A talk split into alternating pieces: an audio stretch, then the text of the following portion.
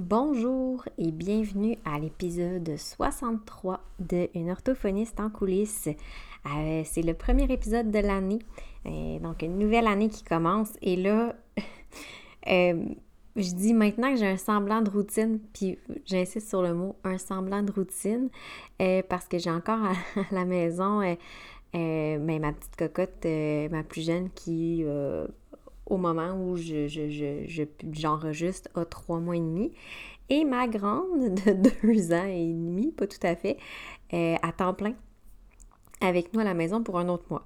Et que pour l'année 2022, je voulais vraiment pouvoir reprendre les épisodes de podcast de façon hebdomadaire. Quand je vous dis un semblant de routine, en ce moment, j'enregistre.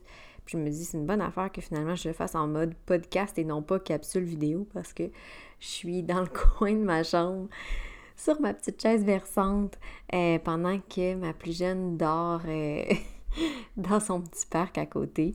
Je voulais vraiment enregistrer cette capsule-là qui est en fait la première capsule scientifique parce que j'avoue que ce qui me prend le plus de temps dans le podcast, c'est vraiment les capsules scientifiques. Puis je voulais là, en faire avant Noël, je pense que j'en ai fait une avant Noël, mais ce que j'ai réalisé, c'est que vu le manque de sommeil en ayant un petit poupon, bien, ce qui arrivait, c'est qu'à chaque fois que j'arrivais pour m'installer, pour lire mon article, je m'endormais dessus. Fait que ça a été un petit peu plus long que prévu de terminer la lecture d'un seul article, mais là, c'est fait. Je peux enfin vous en faire un résumé en bonne et due forme. Puis aujourd'hui, je vous parle d'un sujet qui m'a interpellée beaucoup quand j'ai vu passer l'article. Je ne me rappelle plus où exactement, mais une revue de littérature, en fait, qui essayait de faire le point sur le phénomène de récupération illusoire.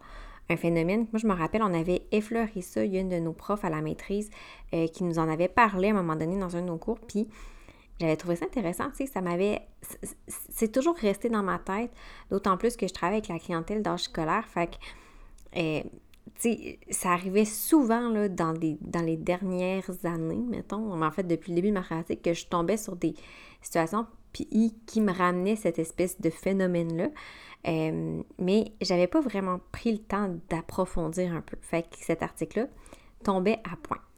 J'en dis pas plus. On se retrouve après le jingle pour les détails de l'article. Une orthophoniste en coulisses, un podcast pour les professionnels touchant de près ou de loin au langage et qui veulent mieux gérer leur pratique et comprendre les enjeux actuels dans le domaine de l'apprentissage. Je suis Marie-Philippe Rodré, une orthophoniste québécoise passionnée et ambitieuse, œuvrant au privé depuis 2015. Je vous partage ici mes réflexions, mes découvertes, ainsi que mes discussions avec d'autres spécialistes du milieu. Mon but? Vous aider à mieux comprendre la réalité actuelle et les enjeux qui entourent l'orthophonie et vous donner les outils afin d'optimiser votre pratique.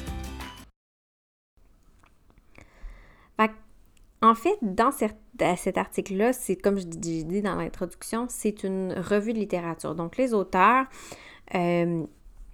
ont recensé des études qui abordaient le fameux phénomène de récupération illusoire et on fait un espèce de résumé de tout ça. Puis ce que je trouvais intéressant de la manière dont c'était présenté, c'est que c'était comme un peu à la manière d'une réflexion. Fait qu'on avait l'impression de suivre la réflexion des auteurs au fur et à mesure des discussions, des résultats des autres études. Fait que je vais vous essayer de vous le résumer, en fait, comment j'ai compris tout ça. Comme, en fait, c'est pas ça que je fais à chaque fois que je fais les capsules scientifiques, mais j'ai trouvé ça particulièrement intéressant. Fait qu'en fait, le point de départ, c'est que dans la littérature, on retrouverait en fait 2 types de résultats en ce qui concerne la trajectoire des enfants qui présentent un TDL identifié à l'âge préscolaire. Donc, d'une part, on a certaines études qui indiquent qu'une bonne proportion des enfants qui présentent des difficultés langagières objectivées en bas âge vont récupérer les atteintes et vont arriver à un niveau de langage dans les normes à l'entrée en maternelle. Et il y a des études qui, d'autre part, vont indiquer que les difficultés langagières vont persister plus longtemps. Fait que c'est un peu sur ces 2 prémisses-là, donc les 2 trajectoires, que le phénomène de récupération illusoire repose. Donc, en 1990, l'année de mon naissance, mon Dieu, ça ne me rajeunit pas, Scarborough puis Dobrich avait déjà avancé une hypothèse pour expliquer cette espèce de disparité-là. Pourquoi on voyait que certains enfants semblaient avoir rattrapé la courbe de développement normal, mais dans d'autres études qu'on étudiait, par exemple, des cohortes plus âgées, on voyait des difficultés qui persistaient. Ça faisait un peu une espèce de clash. Donc, eux, ces deux chercheurs-là, ont suggéré que la plupart du retard récupéré par les enfants vers l'âge de 5 ans serait en fait illusoire, le fameux phénomène de récupération illusoire. Ça s'expliquerait par le fait que, toujours selon Scarborough et Dobrich, que le développement typique du langage ne suit pas une courbe linéaire, puis ça serait plutôt caractérisé par une alternance de périodes de progression plus marquées et des plateaux. Fait que dans le fond, des fois, il y a des périodes où il y a un gros boom au niveau du développement du langage et d'autres périodes où c'est plus relax.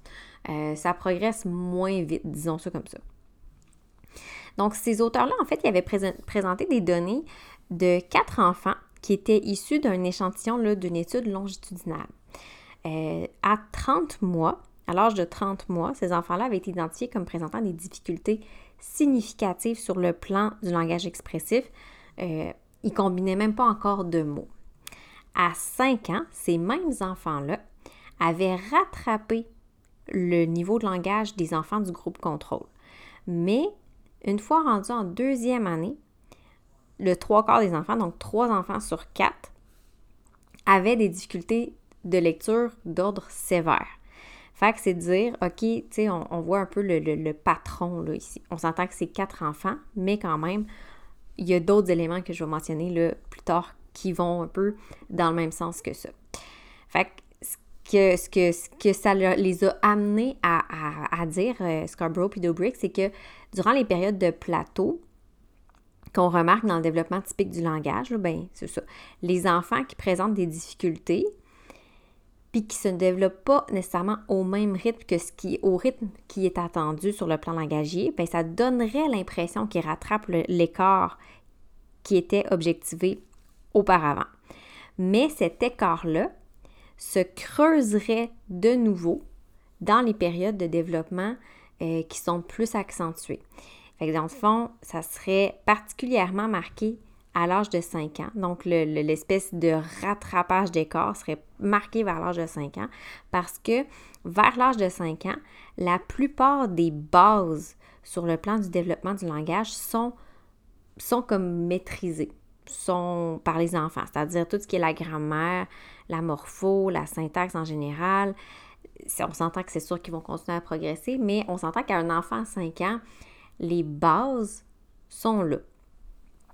Mais dans le parcours scolaire, donc plus ça progresse, mais le langage est de plus en plus appelé à servir comme un outil d'apprentissage. Fait que là, ça vient solliciter des formes plus élaborées du langage. Fait que là, il y a une autre progression qui se fait, qui est d'un ordre, on pourrait dire, je peux dire supérieur au niveau du langage plus élaboré. C'est la même chose pour l'apprentissage de la lecture, de l'écriture, puis en fait l'utilisation du langage écrit en général qui vient supporter l'apprentissage parce que ça fait aussi appel à des habiletés de langage élaborées. Donc le fait de se pencher sur le phénomène de récupération illusoire, c'était important dans le fond selon ces auteurs-là parce que si c'est réel, si ça existe vraiment, ben ça pourrait faire en sorte que dans certains cas, en tant que clinicien, on fait erreur, puis peut-être que trop vite, on va avoir identifié des enfants qui auraient, comme quoi ils n'ont plus besoin de support, à un moment charnière, en fait, à un moment où ils arrivent dans un environnement qui est plus demandant en matière d'exigence langagière, c'est-à-dire les apprentissages scolaires. Fait que, tu sais, peut-être qu'il y a quelque chose à prendre en considération ici, si le phénomène de récupération illusoire s'avère observable. Donc, ces enfants-là, ce qui arriverait, c'est que si on conclut hâtivement, disons ça comme ça, que tout est correct, disons-le de même aussi, ils pourraient se retrouver privés d'un support important durant des années, justement, là, la base, hein, les années cruciales, là, c'est-à-dire maternelle, première, deuxième année, là, qu'on veut consolider. Il y a d'autres choses à solidifier puis à consolider.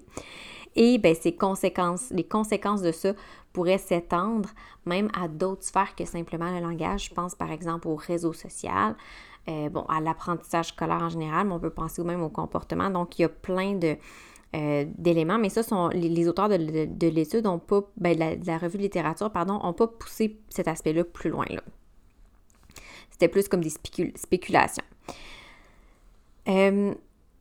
Faut juste petite précision que les auteurs ont mentionné puis que je trouvais particulièrement intéressante, que le phénomène de récupération illusoire, c'est pas spécifique nécessairement à un risque accru de difficulté en langage écrit plus tard. Parce que tu sais, on le voit souvent, ça c'est déjà approuvé, pas approuvé, mais c'est déjà démontré, par la littérature scientifique. Et les enfants qui ont des difficultés langagières en bas âge sont plus à risque de développer des difficultés sur le plan du langage écrit, là. Mais il faut savoir que, en ce qui concerne le phénomène de récupération illusoire, on peut aussi voir des difficultés sur le plan du langage oral, là. Fait que eux, ce qu'ils voulaient préciser, c'est que c'est pas juste, mettons, le langage écrit, mais ça peut aussi toucher le langage oral. Là, d'ailleurs, parlant de capsules scientifiques, quand je vous disais d'entrée de jeu que c'était un défi pour moi parce que la lecture des articles, je m'endors un peu dessus. Tu sais, des fois, j'essaie de trouver les mots justes, surtout quand il est question d'articles scientifiques, mais n'hésitez jamais à aller relire ce que je présente, là, si jamais vous voulez aller vous faire une tête là-dessus, parce que moi, je le résume de la façon dont moi, je le comprends. J'essaie de trouver les termes les plus précis possibles, mais je vais vous avouer qu'en ce moment, avec le mom brain, c'est un petit peu... C'est un pas pire défi, disons ça comme ça. Mais, fait que c'est ça. Fait que je fais juste un petit rappel pour dire de toute façon, je vous mets toujours l'article dans la description de l'épisode. Donc, si vous voulez aller le consulter, il est là. Ben, en fait, le lien pour y accéder est là. Bon, revenons à notre fameux phénomène de récupération illusoire. Donc, l'article rapporte que plusieurs études, en fait, ont démontré que la plupart des enfants qui présentent un trouble du langage qui était objectivé à l'âge de 5 ans, et là, j'insiste sur à l'âge de 5 ans, risquent d'éprouver des difficultés qui découlent du langage durant leur parcours scolaire, puis aussi à l'âge adulte. Fait que là, pourquoi j'ai insisté sur à l'âge de 5 ans, c'est qu'on n'est pas dans le préscolaire, puis la récupération illusoire, là, c'est difficulté au préscolaire, un espèce de masque, tout semble correct vers l'âge de 5 ans, justement, et de nouveau des difficultés en vieillissant. Mais les auteurs, quand ils ont épluché les études qui ont observé, justement, les enfants plus jeunes, donc des enfants d'âge préscolaire, mais c'est là qu'il y a des portraits différents qui émergent. Fait que juste pour préciser, la plupart des études que les auteurs ont épluchées pour lesquelles les enfants d'âge de 5 ans avaient un trouble de langage objectivé, ben là, il y avait plus de risques d'éprouver des difficultés d'ordre langagière. Mais dans le cas des enfants d'âge préscolaire où il y avait des difficultés qui avaient été observées, ben en fait, un trouble de langage qui avait été observé, là, c'était pas la même trajectoire selon les cas. Donc, dans les études, par exemple, qui observaient les late talkers, identifiés à l'âge de 2 ans, donc à 2 ans, des enfants qui avaient ce qu'on appelait anciennement le fameux retard de langage, le portrait général qui ressort, ça montre que la majorité de ces enfants-là de 2 ans rejoignent les normes, donc ce qui est attendu, autour de l'âge de 5 ans. Mais quand les études comparent les groupes de late talkers aux enfants dont le développement est dystypique, et là on s'entend pour le même statut socio-économique, les late talkers se situent dans la limite inférieure, donc au niveau là, du range normatif. Les enfants du groupe late talkers se situent dans la limite inférieure des normes durant leur parcours scolaire, puis peuvent avoir des résultats qui sont significativement inférieurs au groupe contrôle sur le plan du langage et de la littératie, donc du langage écrit. Dans les études qui avaient remarqué, en fait, qui avaient observé les enfants présentant un trouble du langage à 3 et à 4 ans, là, c'était différent pour le portrait général.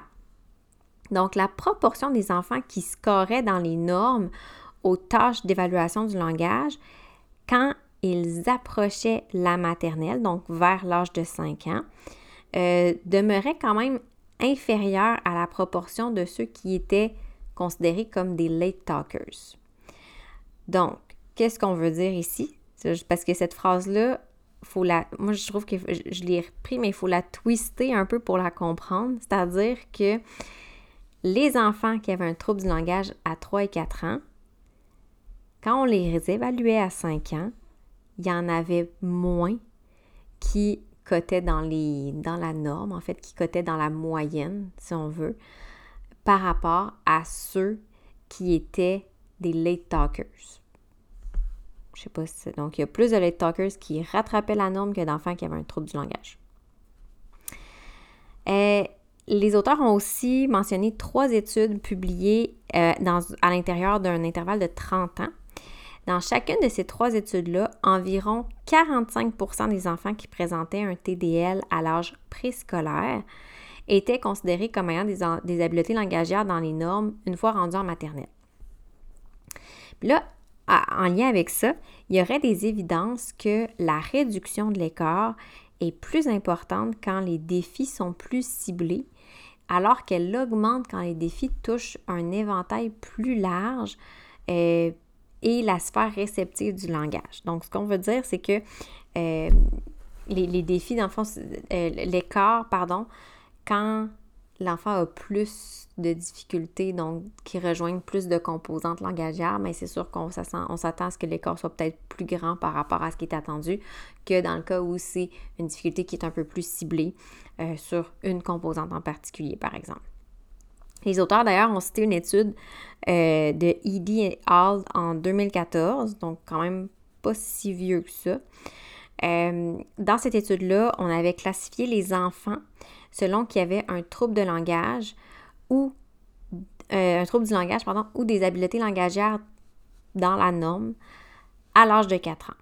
Donc ça, on a utilisé le CELF 4 édition preschool et on a aussi classifié ces enfants-là à l'âge de 5 ans.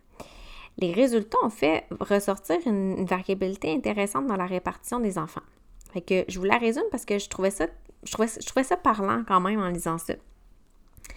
Donc, chez les enfants qui étaient à plus de 1,25 écart type sous la moyenne, à la fois dans les sphères réceptives puis expressives, donc c'est ça, qui se situait sous la moyenne, donc de façon significative sous la moyenne, 45% de ces enfants-là ont maintenu le statut de trouble de langage 1 an plus tard. Donc, ils étaient encore en difficulté sur le plan du langage. 23% ne présentaient plus de troubles du langage 1 an plus tard. Fait que c'est quand même beaucoup, je trouve, en tout cas. 21% se situaient encore à 1,25 écart type sous la moyenne, mais pour la sphère expressive seulement. Et 11% se situait à 1,25 écart type sous la moyenne pour la sphère réceptive seulement. On se rappelle que ça, c'est les observations faites chez les enfants qui, à l'âge de 4 ans, donc à la première évaluation, la première passation, se situait à plus de 1,25 écart type sous la moyenne pour les sphères réceptives et expressives. Là, juste une petite parenthèse à ce sujet-là, j'ai pas été lire l'étude. Là. Dans le fond, moi, je rapporte ce que les auteurs de l'étude que j'ai lue ont mentionné, mais pour pas que vous pensiez, en fait, qu'il y a comme un effet test-retest. Dans le fond, les enfants à 4 ans, ils ont fait le CELF 4 preschool, puis les enfants à 5 ans, ils ont fait le CELF, juste pour préciser. Donc, c'était pas les mêmes tâches, nécessairement. C'est ça. Donc, si on revient aux observations, spécialement chez les enfants qui étaient à plus de 1,25 écart type sous la moyenne dans la sphère réceptive seulement, 16% ont maintenu leur écart à l'âge de 5 ans. Fait que c'est quand même moins que ceux qui avaient une atteinte à la fois réceptive et expressive. 66% n'étaient plus dans le range considéré de difficulté. Donc, c'est plus que la moitié, qui avaient rattrapé, en fait, leur écart. C'est ce qu'on peut comprendre. 10% se situaient dans le range de difficulté à la fois pour les sphères expressives et réceptives. Puis ça, je trouve ça intéressant parce que ça, si on se rappelle que c'est chez les enfants qui, à 4 ans, cotaient à plus de 1,25 écart type de la moyenne, sous la moyenne, pour la sphère réceptive seulement. et il y a 8% qui se situaient dans le range de difficulté pour la sphère expressive seulement. C'est quand même intéressant tout ça. C'est pour ça que je trouve ça intéressant, important de vous les mentionner, ces observations-là. Et finalement, chez les enfants qui étaient à plus de 1,25 écart type sous la moyenne dans la sphère expressive seulement, 23% ont conservé cet écart-là à 5 ans. 50% n'avaient plus de difficultés. Fait que là, on voit un peu là, le profil de... C'est non négligeable, ces pourcentages-là. On s'entend que c'est une étude. Mais il y en a d'autres qui vont un petit peu dans ce sens-là aussi. Fait que c'est à considérer. 12% se situaient dans le range de difficulté pour les sphères expressives et réceptives. Donc, c'est un plus haut pourcentage, mais pas tant que ça que ceux qui avaient une atteinte de la sphère réceptive seulement. Puis 15% étaient dans le range de difficulté pour la sphère réceptive seulement. On se rappelle que c'est dans le groupe qui, à 4 ans, avait une atteinte pour la sphère expressive seulement. Et les données rapportées par une autre étude, soit celle de Bishop et Edmundston en 1987, c'est sûr que c'est ça la petite affaire, c'est que les études qui sont mentionnées dans cette revue de littérature-là ne sont pas nécessairement toutes les plus récentes. Là. Fait que c'est à considérer. Mais dans cette étude-là, la récupération était plus marquée chez les enfants qui n'avaient pas de difficultés sur le plan de la compréhension, donc au niveau réceptif. On voyait que l'écart là, se rattrapait plus, là, disons ça comme ça. De leur côté, Scarborough puis Dobrich, ils ont aussi observé qu'il semblait y avoir moins de régularité en matière de récupération versus plateau sur le plan du langage réceptif. Fait que c'était un petit peu plus difficile d'observer une espèce de patron de progression que pour l'expressif, mais on s'entend aussi que l'aspect réceptif, la modalité réceptive du langage est toujours un petit peu plus... il y a toujours un petit peu de flou parce que des fois, ça implique de l'expressif. Fait que, mais comme je vous dis, j'ai pas été lire l'étude que je vous mentionne qui a mentionné ça.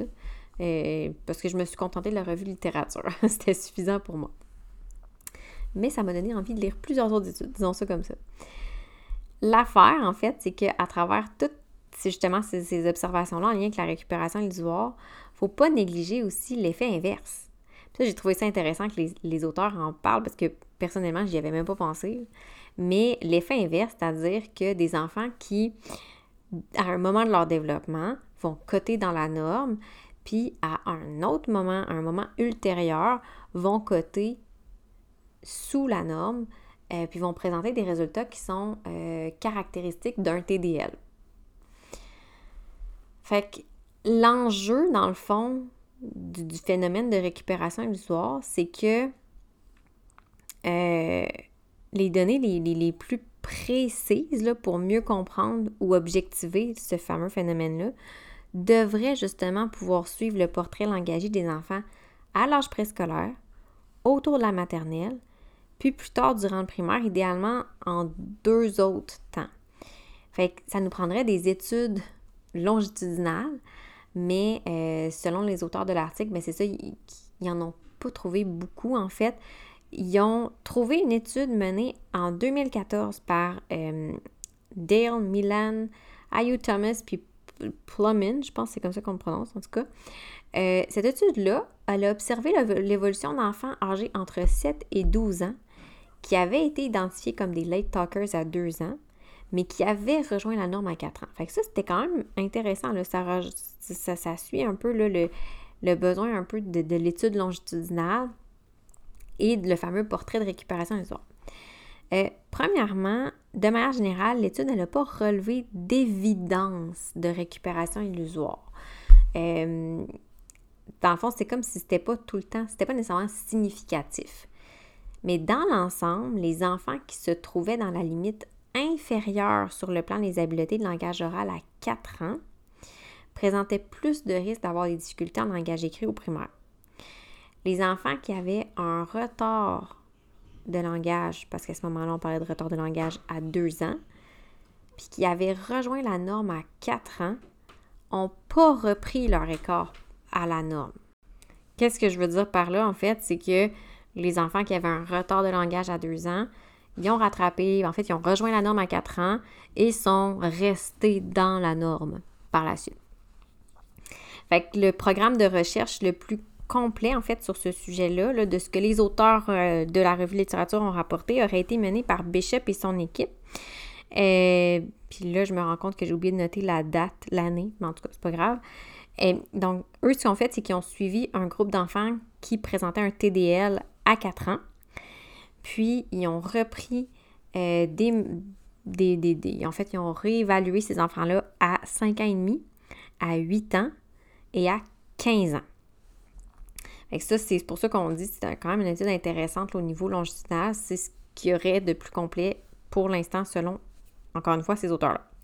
Donc, dans la recherche de Bishop, quand les enfants avaient 4 ans et 5 ans et demi, les auteurs, en fait, les chercheurs, ce qu'ils ont évalué, c'est la phono, le vocabulaire réceptif et expressif, les habiletés discursives, la longueur moyenne des énoncés, la syntaxe au niveau de la compréhension, puis la compréhension verbale en général.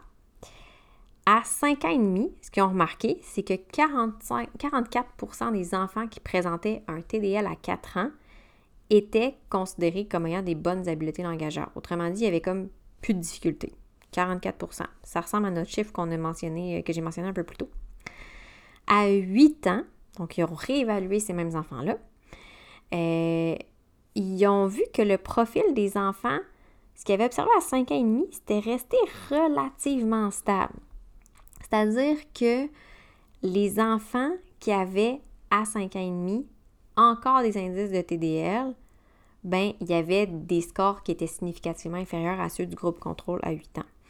Puis à l'inverse, la majorité des enfants qui avaient bien récupéré, donc qui avaient de bons scores à 5 ans et demi, donc qui avaient rattrapé la norme, bien, il n'y avait pas de différence significative par rapport au groupe contrôle à 8 ans. Et là, ce qui arrive, c'est que quand ils ont été réévalués, ces enfants-là, à 15 ans, ça, c'est là qui est intéressant. Le tiers d'entre eux qui étaient considérés comme, en fait, le tiers de ceux qui étaient considérés comme ayant rattrapé l'écart à 5 ans et demi, donc qui étaient considérés comme n'ayant plus de TDL à 5 ans et demi, cotaient de nouveau pour un TDL à 15 ans. Fait que ce qu'on voit, c'est que les scores obtenus à 8 ans, ça ne supporte pas nécessairement l'hypothèse de la récupération illusoire parce que, ben, on dit que ça ne supporte pas parce que selon les auteurs de l'article, ici, pour eux, c'est autour de la maternelle. Mais là, c'est comme si la récupération illusoire, le plateau, s'était étiré jusqu'à 8 ans. Mais les résultats obtenus à 15 ans, ça vient un peu corroborer la récupération illusoire. Mais bon, il y a un élément que les auteurs ont rapporté, c'est que dans le protocole de ces études-là, longitudinales, il y a des choses qui laissent supposer que peut-être certaines des mesures prises en évaluation quand les enfants avaient 8 ans n'étaient pas suffisamment sensibles pour, par exemple, révéler des difficultés qui seraient émergentes. Fait que c'est à considérer quand même. Ce que j'ai aimé aussi de l'article, c'est que les auteurs ont parlé un peu des implications cliniques. Donc, sur le plan clinique, qu'est-ce que ça veut dire tout ça? C'est que ces observations-là, parce que là, on n'a toujours pas de confirmation là, que le fameux phénomène de récupération illusoire et si c'est quelque chose qui est réel ou non, on ne sait pas trop. Mais c'est que sur le plan clinique, les observations que les auteurs ont mentionnées suggèrent qu'on devrait juste faire preuve d'un peu plus de prudence quand vient le temps de déterminer si un enfant avec un historique de difficultés langagières a réellement récupéré puis qu'il n'a plus besoin de support, par exemple. Ou si c'est peut-être juste une illusion de récupération. Ça ne veut pas dire d'arrêter le suivi, là, mais peut-être des fois, ce qui est suggéré, c'est de faire un certain monitoring pour ne pas perdre de vue l'enfant puis son évolution, dans le cas où, justement, on serait devant le fameux phénomène de récupération illusoire. Aussi, toujours sur le plan clinique, mais si un enfant se situe dans la norme selon les outils d'évaluation, bien, ça peut être pertinent aussi de se questionner par rapport à ces fameux outils-là, à savoir, est-ce qu'ils sont assez sensibles par rapport aux difficultés évaluées? Ou sont peut-être juste en train de mesurer le langage, mais sans égard au fameux plateau là, qu'il faudrait peut-être considérer pour s'assurer qu'on ne passe pas à côté de quelque chose, puis qu'on n'a pas des enfants qui passent à travers les mailles du filet, comme on dit en bon québécois.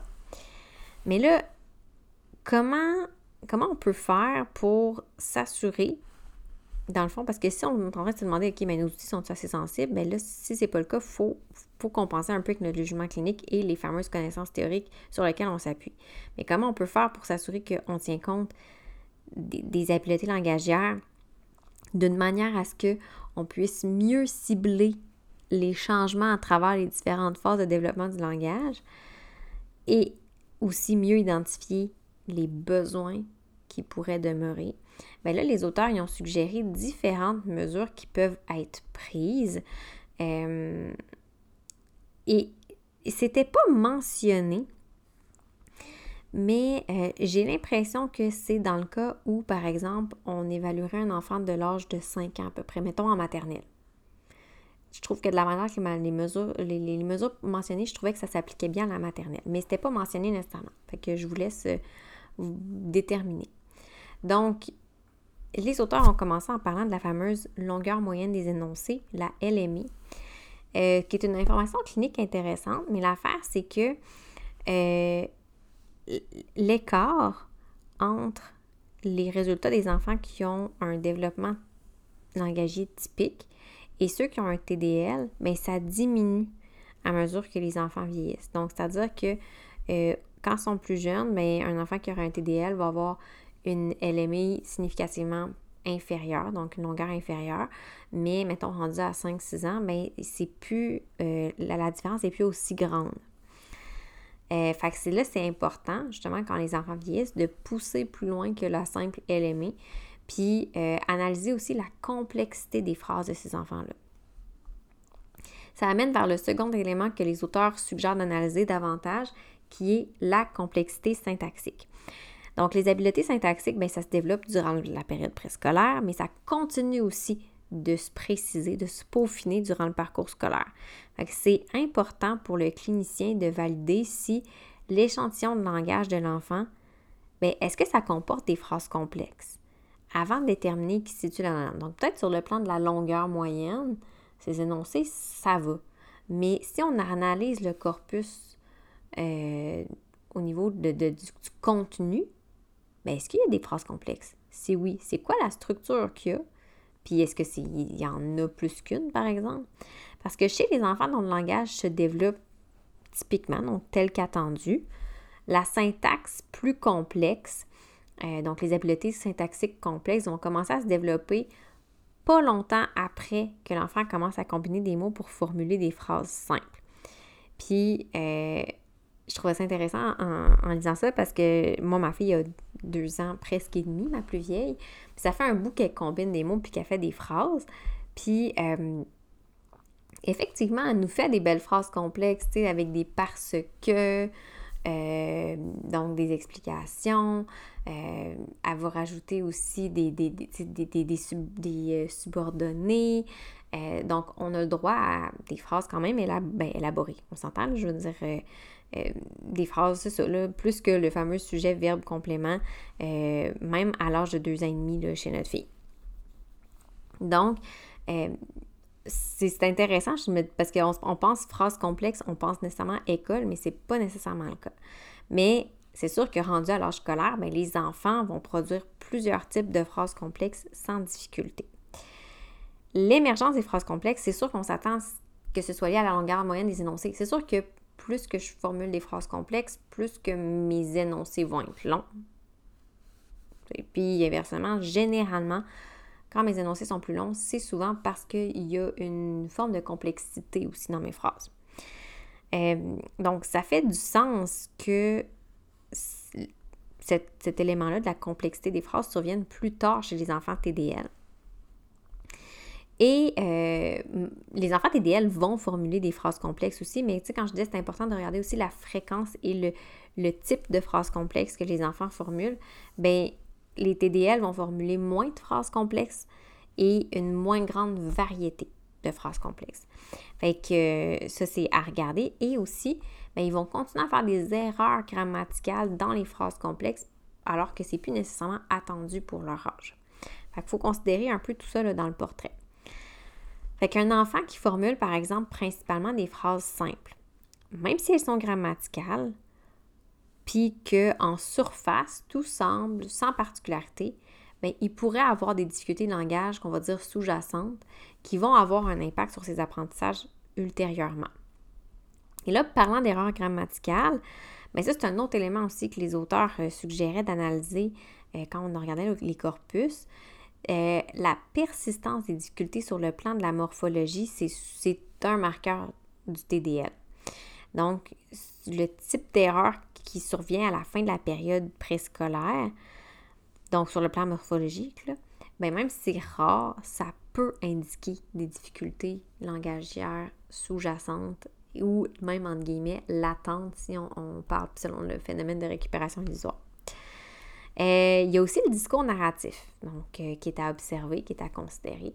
On sait que ça sollicite plus de ressources cognitives que la conversation ou les mots, phrases à l'isolé. Les habiletés discursives, mais ça continue à se développer considérablement au cours du primaire, bien, du préscolaire et même durant la période primaire, là, au scolaire. Mais aussi, ce qui est intéressant par rapport au discours narratif, c'est que le contexte discursif, bien, ça sollicite une forme de langage qui requiert davantage d'habiletés de haut niveau, notamment par exemple des phrases puis un lexique plus élaboré. Fait que pour cette raison-là, des tâches d'analyse de discours narratif peuvent être plus sensibles aux difficultés langagières, même si dans les sphères plus, qu'on dirait, de base, donc au niveau lexical, au niveau peut-être même morphosyntaxique, grammatical, tout ça, bien, ça semble relativement adéquat. Il y a plusieurs études aussi qui ont démontré que les habiletés narratives sont un fort prédicteur d'éventuelles difficultés de langage d'apprentissage. Donc, le fait d'analyser cette composante-là pourrait permettre de démasquer le fameux plateau, en guillemets. Il y a aussi la répétition de phrases qui a quand même été démontrée comme un bon indicateur des difficultés langagières parce que les scores obtenus à des tâches de répétition de phrases par des enfants du préscolaire pouvaient prédire les habiletés de lecture en deuxième année. Bon, c'est sûr que là, on parle d'habileté de lecture, ce serait intéressant de pousser un petit peu plus cette notion-là parce que d'entrée de jeu, moi, je parlais que dans l'article que je vous présente en ce moment, la récupération illusoire, c'est pas nécessairement juste difficulté de lecture sur le plan du langage écrit, mais aussi langage en général, donc langage oral. Et finalement, ce que les auteurs rapportaient, c'est que vu qu'il y a des fortes corrélations entre les difficultés de langage en bas âge et les fameuses habiletés de lecture-écriture à l'âge scolaire, bien, il fallait aussi considérer les fameux précurseurs à l'apprentissage du langage écrit à l'âge préscolaire parce que ça peut être un indicateur de difficultés éventuelles.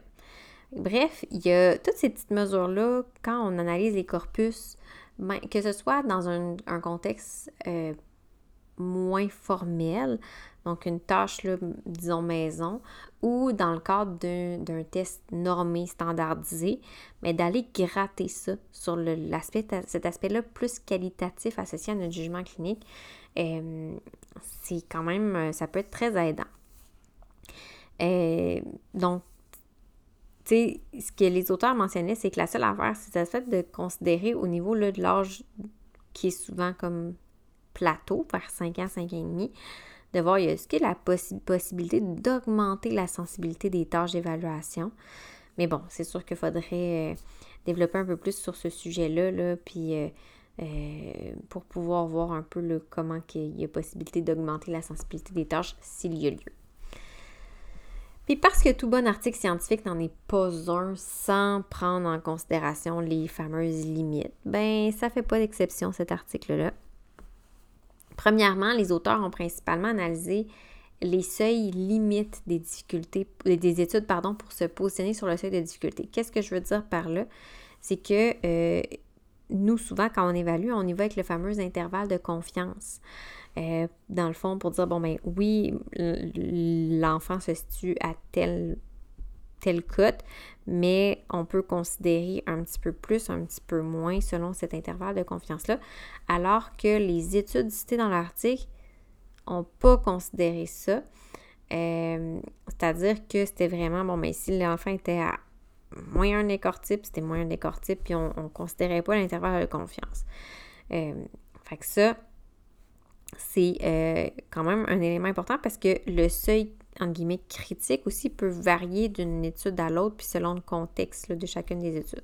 Il faut aussi se rappeler qu'il y a le fait d'utiliser différents critères pour considérer comme ce qui est une difficulté langagière ou non, bien, ça va entraîner différents résultats sur le plan de l'interprétation du portrait langagier des enfants évalués. Et les tests utilisés pour coter, en fait, pour objectiver la présence de difficultés ou pas, mais ce qui arrive, c'est ça, c'est que c'est un test, hein, fait que ça ne tient pas compte du contexte qui peut entraîner différents défis sur le plan fonctionnel. Donc, hein, pour un même score, un test. Donc, ce que je veux dire par là, c'est que ces deux enfants peuvent avoir la même cote, d'avoir le même résultat en termes de chiffres sur le plan quantitatif. Donc, sur le test, il nous dit ça. Mais quand on analyse sur le plan, dans le plan contextuel, dans son ensemble, peut-être qu'il y a un des deux enfants pour qui c'est plus handicapant que l'autre, qui est plus fonctionnel dans son milieu. Donc, il y a ça aussi qu'il faut qu'on considère aussi dans tout ça. Bon, je l'ai mentionné un petit peu plus tôt, mais bon, la plupart, ben, il y a plusieurs des études qui ont été rapportées dans cet article-là qui datent de déjà plusieurs années. Fait qu'on s'entend qu'il y a quand même des outils qui sont parus, qui ont été révisés, qui sont disparus depuis tout ça. Et finalement, ben, dans l'article, les auteurs n'ont pas nécessairement considéré le rôle de l'intervention dans l'évolution des difficultés langagières. Puis, tu sais, c'est quelque chose, tu sais, que c'est notre réalité. C'est-à-dire que, par exemple, un enfant de 2 ans qui est identifié comme présentant des difficultés langagières, généralement, il va y avoir une intervention. Peu importe la forme, comment ça se déroule, il y a une intervention. Et là, on arrive, par exemple, à la maternelle, on fait une réévaluation, mais dans les études ici, c'était vraiment considéré, ils n'ont pas considéré l'impact que cette intervention-là pouvait avoir. Donc, est-ce que le fait qu'il n'y aurait eu pas d'intervention, on aurait eu des résultats différents? Ça pourrait être intéressant là, de creuser tout ça. Fait qu'en fait, parce qu'on s'entend que les résultats, si l'enfant a été suivi versus pas suivi, ne seront probablement pas les mêmes. Fait que le défi, je pense, dans tout ça, en tout cas, moi, quand je disais ça, je me disais, en tant que clinicien, c'est quoi que je dois retenir pour moi, pour ma pratique? Bien, premièrement, c'est de garder en tête que la sensibilité des tests, elle n'est pas toujours optimale lorsqu'il est question du fameux langage élaboré, surtout quand, dans mon cas, moi, avec les plus vieux. Mais aussi d'être capable de considérer, justement, tout ce qui est le contexte plus fonctionnel. Donc, on s'entend que, en fait, ce qui est à comprendre de tout, c'est que quand on évalue un enfant, il faut considérer plein d'autres facteurs que juste la cote sur un test. Puis, faire preuve de prudence aussi. Quand les résultats situent, par exemple, un enfant avec un historique de difficulté langagière dans la norme, bien là, ça peut être pertinent d'aller creuser un petit peu plus. Utiliser vraiment plus notre jugement clinique pour analyser les échantillons de langage, analyser aussi les corpus dans les tests, c'est pas parce qu'une tâche est dans la norme, il y a peut-être des éléments aussi qu'on dit « ok, ouais, mais il y a ça qui me chicote, par exemple. » Moi, pour ma part, ce que je vais retenir, puis comment je veux l'appliquer dans ma pratique, parce que c'est sûr, moi, j'en vois quand même, c'est principalement, en tout cas, c'est beaucoup de ça, des jeunes qui, en bas âge au préscolaire, ont été suivis en orthophonie. Ils ont arrêté le suivi au début de la scolarisation parce que ça allait bien pendant un bout, puis qui, après quelques années, ben là, ils retournent en orthophonie, donc ils viennent me voir parce que moi, je les vois plus vieux, justement. Fait que, tu sais, c'est... En lisant l'article, j'ai comme pas de confirmation du fameux... Y a-t-il un phénomène vraiment de récupération d'histoire? Est-ce que... si oui, est-ce que c'est quoi le range? J'ai pas le mot en français pour range, mais c'est dans le fond, est-ce que c'est juste sur 1 an? Est-ce que c'est 2 ans? On n'a comme pas de plus de détails. Puis aussi, encore une fois, tu sais, c'est de garder en tête que je dois considérer beaucoup plus que juste les résultats à un test, par exemple. Ça, on le fait déjà d'emblée, mais dans une optique de, OK, la fameuse récupération illusoire, c'est quoi? C'était quoi qui est arrivé dans cette période-là? Ou c'est quoi y a-tu